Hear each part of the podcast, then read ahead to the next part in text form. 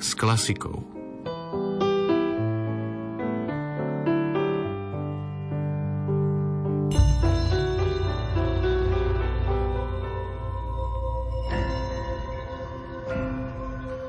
Pokojný neskorý večer, priatelia. V nasledujúcej muzickej 60 minútovke si verím vašu pozornosť získa hudba, ktorú z dobových notových zápisov, z ticha slovenských archívov trpezlivo vyslobodzujú a v skvelom znení a historických súvislostiach daných miest pozornému publiku predstavujú členovia súboru starej hudby Solamente Naturali pod vedením huslistu Miloša Valenta v spolupráci so spevákmi z spriazneného telesa vokál ensemble Sola.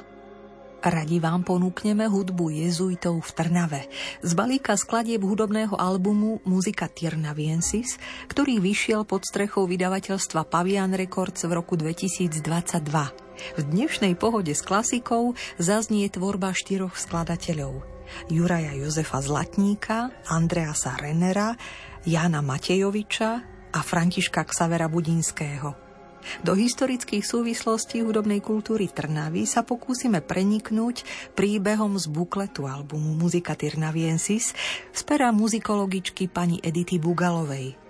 Rozsiahlejšie zachytenom v jej knihe Hudobná Trnava a Mikuláš Schneider Trnavský a tiež v odbornom texte ďalšieho významného slovenského muzikológa Richarda Rybariča Hudobný život v Trnave, najstaršie dejiny hudby v meste pokojný neskorý večer a radosť z počutého prajeme. Marek Rimóci, Diana Rauchová, speváci telesa Vocal Ensemble Sola a súbor starej hudby Solamente Naturáli pod vedením huslistu Miloša Valenta.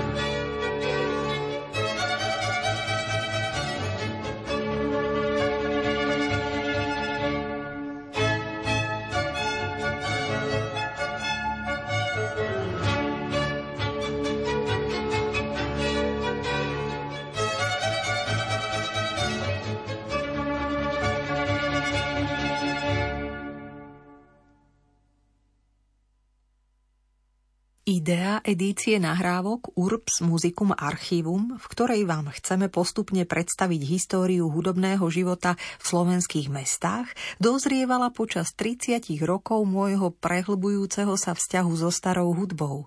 Spomína huslista, umelecký vedúci súboru Solamente Naturáli Miloš Valent a vo svojom príbehu pokračuje – Kedysi pred rokmi sme v dome profesora Jána Hanziho Albrechta s priateľmi a neskôr kolegami zo súboru Muzika Eterna s nadšením prehrávali rad za radom všetky noty z Hanziho skrine. Diela známe i neznáme. Medzi nimi aj skladby viažúce sa k našej histórii. Tedy som ešte netušil, ako veľmi ma tieto neznáme zbierky a zabudnutí skladatelia začnú priťahovať. Keď sa dnes pozriem na nahrávku Solamente Naturáli, musím skonštatovať, že väčšina z nich oživuje diela spojené s našim kultúrnym priestorom. Musel som si preto položiť otázku, prečo? Odpoveď je určite subjektívna, pritom úprimná. Keď prechádzam Slovenskom, vnímam v každom meste tie starobilé budovy, kostoly, námestia, kaštiele, hradby a pozorujem, ako sa ľudkovia v nich pokojne prechádzajú netušiac, že pred 300 či 400 rokmi tu takto kráčali mnohí z ich predkov, Vtedy začnem pociťovať túžbu zistiť, aká hudba znela v týchto starých domoch či kostoloch.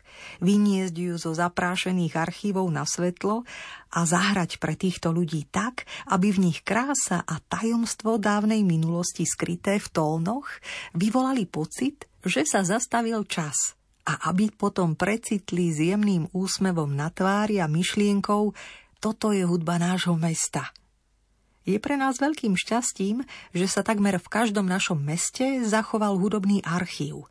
V úzkej spolupráci so Slovenským národným múzeom, s Hudobným múzeom a muzikológmi budeme tieto archívy postupne sprístupňovať na nahrávkach i koncertoch v rôznych mestách. Práve tam, kde hudba z nich kedysi dávno znela. Momentálne znie na vlnách Rádia Lumen v nočnej pohode s klasikou. Spoznávame hudbu Trnavy, hudbu jezuitov tohto slovenského Ríma. Po úvodnom Allegre zo symfónie Inde Juraja Jozefa Zlatníka vás pozývame započúvať sa do árie niekoľkých mučeníkov.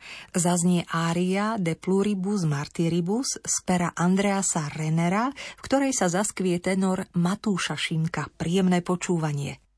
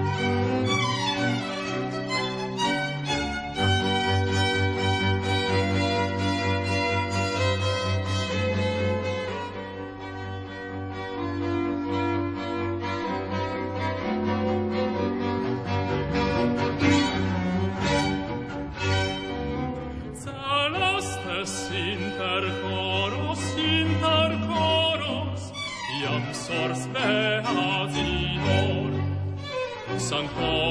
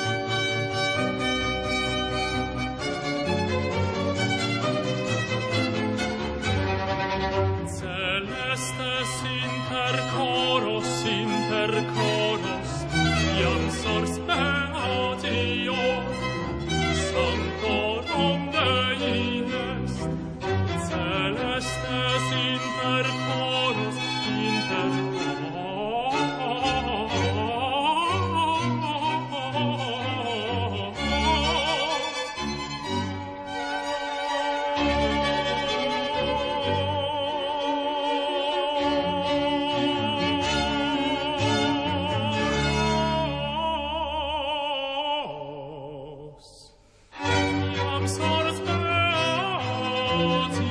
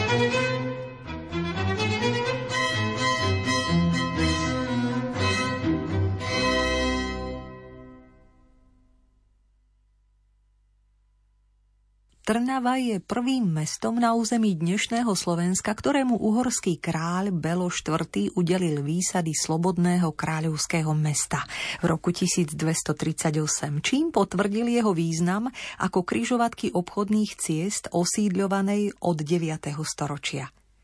Na území pôvodných osád sa už v 10. storočí vybudovali prvé cirkevné objekty – s pribúdajúcimi obyvateľmi sa usídľovali aj prvé rehole, benediktíni, neskôr johaniti.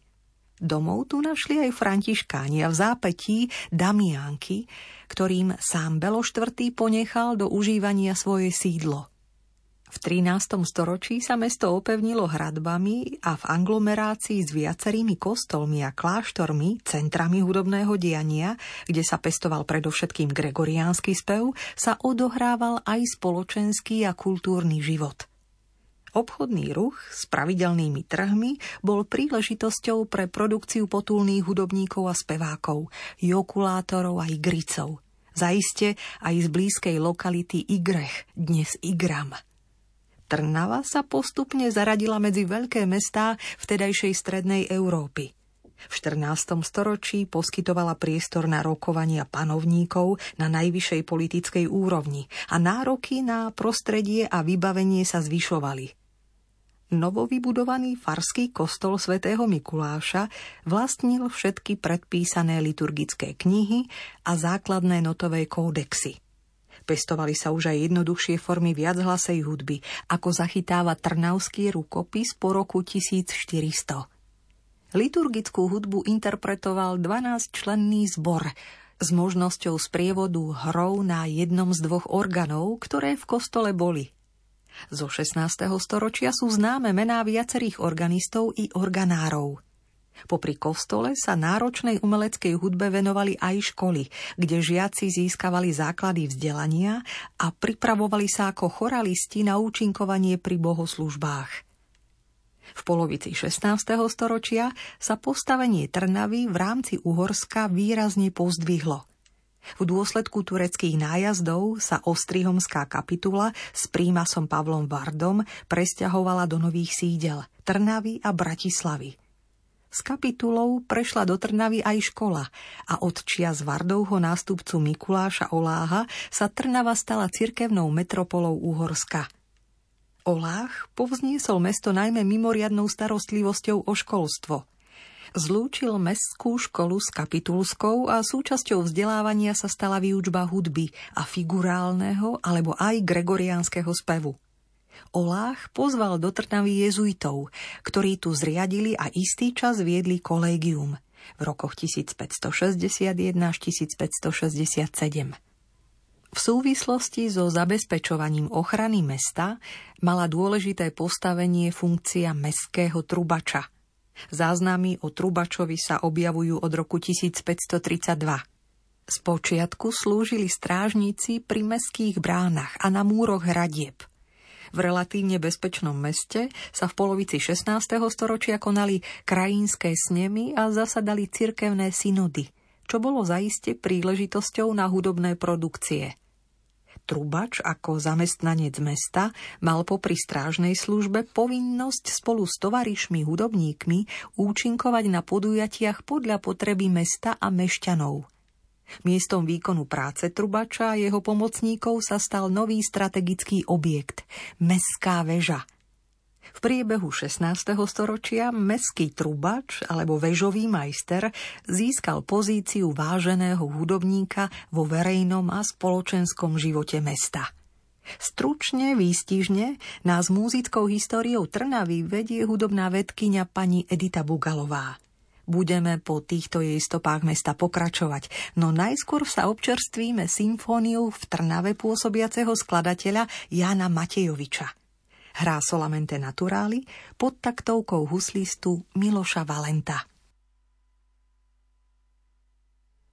thank you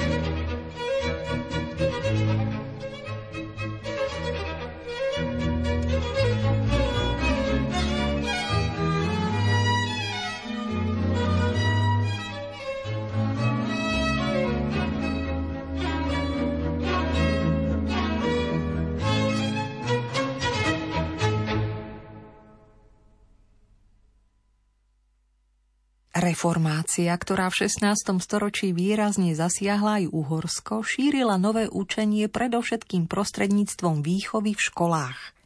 Ostrihomský arcibiskup František Forgáč sa preto rozhodol položiť dôraz na školstvo a vzdelávanie v katolíckom duchu a jezuiti sa do Trnavy vrátili v roku 1615.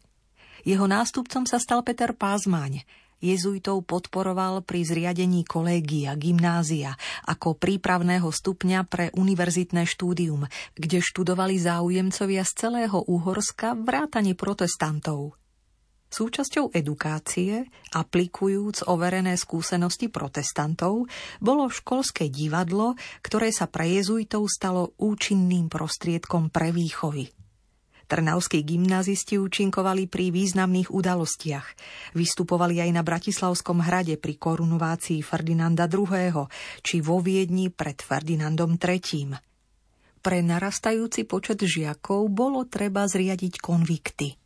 Pázmáň založil pre chudobných študentov Adalbertínum a pre šľachticov Convictus Nobilium, kde sa nachádzala aj divadelná sála – Neskôr pristúpil aj k výstavbe kostola svätého Jána Krstiteľa.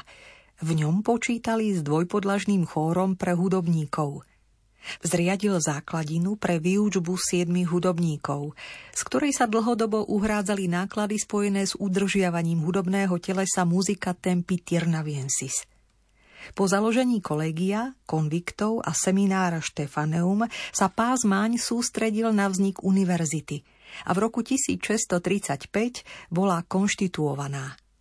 Vysviacky nového kostola sa pázmaň nedožil, ba ani rozhodnutia vydať duchovné spevy v reči ľudu, o čom diskutovala synoda už v roku 1629. Druhé vydanie spevníka Cantus Katolíci, ktorý zostavil Benedikt Sološi, tak pre potreby maďarských, ako aj slovenských veriacich, vyšlo v univerzitnej tlačiarni v Trnave v roku 1700. A opäť ochutnáme trochu hudby, ktorá sa zachovala v archíve trnavských jezuitov. Druhú časť v tempe Adagio zo symfónie Jána Matejoviča v podaní Solamente Naturali. Música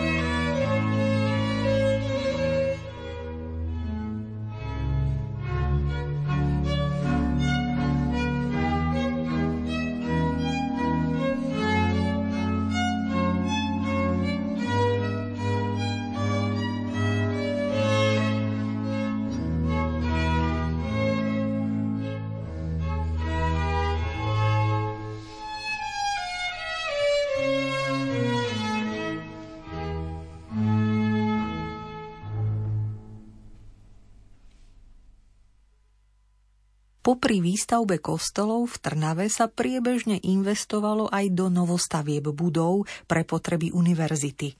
Hudobníci však boli umiestnení v konvikte Adalbertinum. Ich rady posilnili jezuiti z Olomovca, keď sa po vpáde Švédov na Severnú Moravu uchýlili do Trnavy. Od roku 1643 možno uvažovať o stálom hudobnom súbore podľa potreby doplňanom hudobníkmi z Mikulášského domu.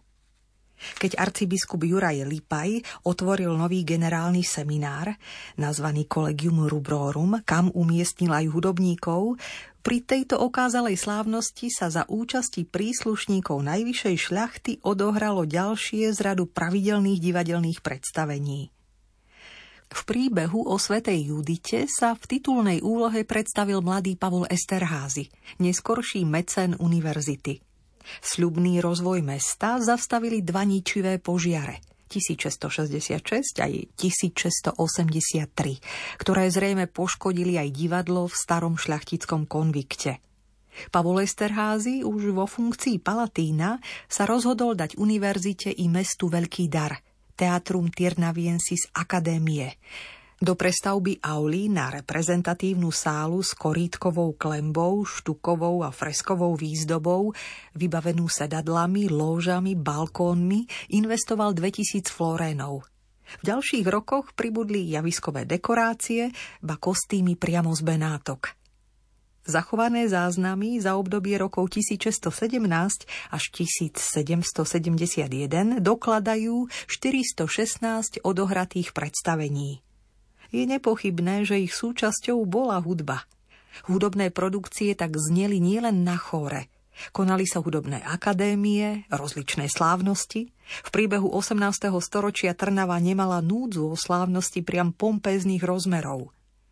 Hudba počas nich musela byť prítomná takmer pri každom úkone a ťažisko zodpovednosti ležalo na kapitule a magistráte – pri takejto réžii bolo potrebné, aby paralelne hralo aspoň 5-6 hudobných zoskupení, nehovoriac už o počte trubačov a bubeníkov.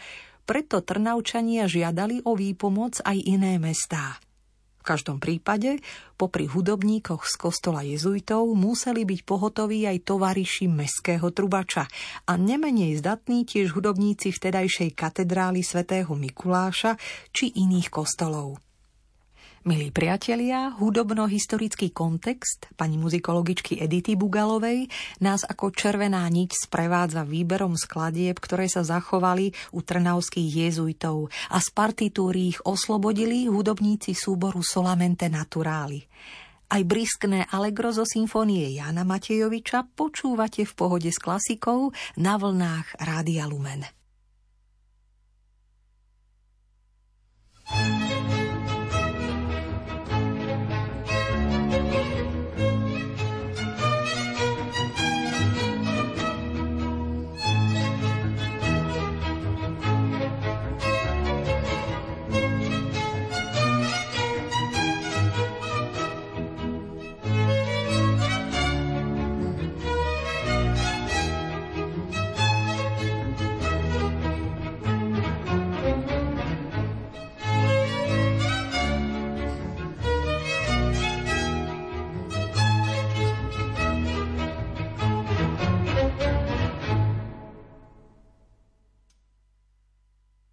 Rádio Lumen, vaše katolícke rádio.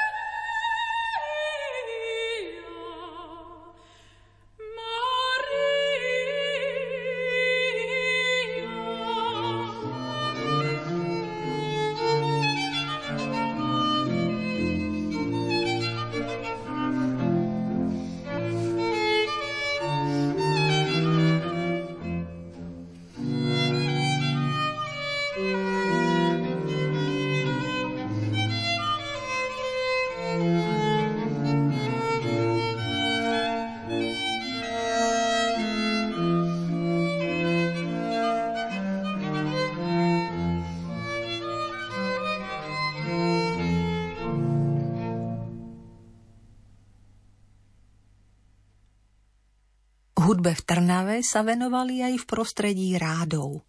Výnimočným bol kláštor františkánov. Spájajú sa s ním na významných osobností hudobníkov 18. storočia, ako napríklad páter Pantaleon Roškovský, páter Gaudencius Detelbach, páter Marek Repkovič – po zrušení jezuitského rádu v roku 1773 prišlo mesto aj o univerzitu, ktorá sa presťahovala do Budína. Akademické dozvuky kultúrneho prostredia Trnavy však v závere 18. storočia pôsobili aj na Antona Bernoláka, seminaristu Štefanea, kde už ako prvý kodifikátor slovenského jazyka tu inicioval založenie spolku Slovenské učené tovaristvo. Trnava postupne strácala na význame aj v dôsledku odchodu kapituly a arcibiskupa do Ostrihomu. Mešťanom sa však podarilo zriadiť nemocnicu, postaviť divadelnú budovu a umožniť dopravné spojenie s Bratislavou prostredníctvom prvej konskej železnice v Uhorsku. Po viedenskom kongrese nastali vo verejnom živote zmeny – Ekonomicky vzmáhajúce sa meštianstvo ašpirovalo na adekvátne vzdelanie a výchovu. Nastal proces inštitucionalizácie kultúrno-spoločenského života. Verejné koncerty sa na počiatku 19. storočia usporadúvali v redute Hoffmanovho hostinca. Neskôr vznikol divadelný spolok a z jeho iniciatívy mesto postavilo kamennú budovu divadla, kde angažovali kapelníka Františka Xavera Albrechta. Zakrátko konštituovali hudobný spolok s poslaním zveľaďovať divadelný orchester. Založením hudobnej školy, ktorú viedol nový meský trubač a neskôr koncertný majster spolkového orchestra Jan Čarda, zabezpečili výchovu kvalitného dorastu – po reorganizácii a premenovaní na cirkevný hudobný spolok sa sústredili nielen na pravidelné verejné koncerty, ale predovšetkým na povznesenie hudobných produkcií na chóre domu svätého Mikuláša, dnes Baziliky.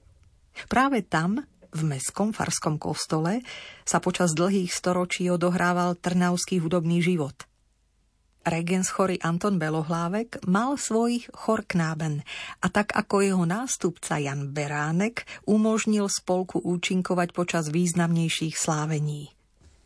Mladí vokalisti sa mohli vzdelávať aj na gymnáziu, ktoré sa významnou mierou venovalo hudbe, najmä v druhej polovici 19. storočia.